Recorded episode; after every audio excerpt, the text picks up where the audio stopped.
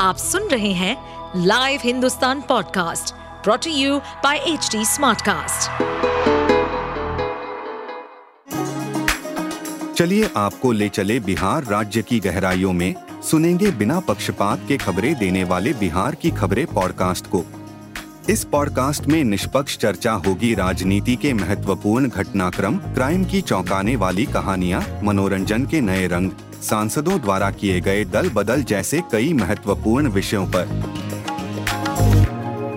पूरे देश में हेट स्पीच कहा जा रहा है। बीजेपी की पूरी की पूरी सरकार हेट स्पीच पे ही बनी हुई है।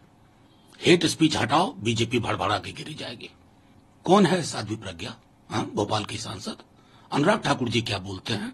गिरिराज सिंह जी क्या बोलते हैं? एक गिनाऊ?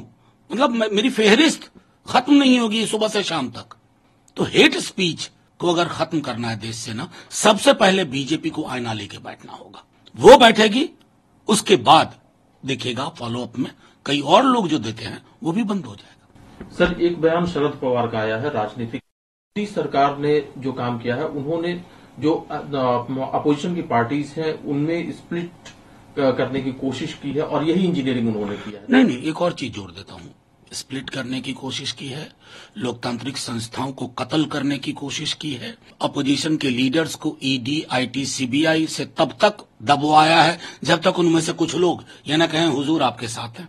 भोपाल में भाषण देते हैं करप्शन के खिलाफ। बम्बई पहुँच करके गुलदस्ता लेते हुए, गलबहियाँ करते हुए तस्वीरें आती हैं। ये उपलब्धि है, माननीय प्रधानमंत्री जी के।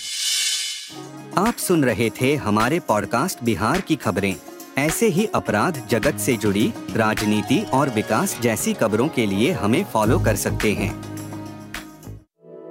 इस पॉडकास्ट पर अपडेटेड रहने के लिए हमें फॉलो करें एट एच डी हम सारे मेजर सोशल मीडिया प्लेटफॉर्म पर मौजूद हैं और ऐसे पॉडकास्ट सुनने के लिए log on to W W W dot H D Smartcast dot com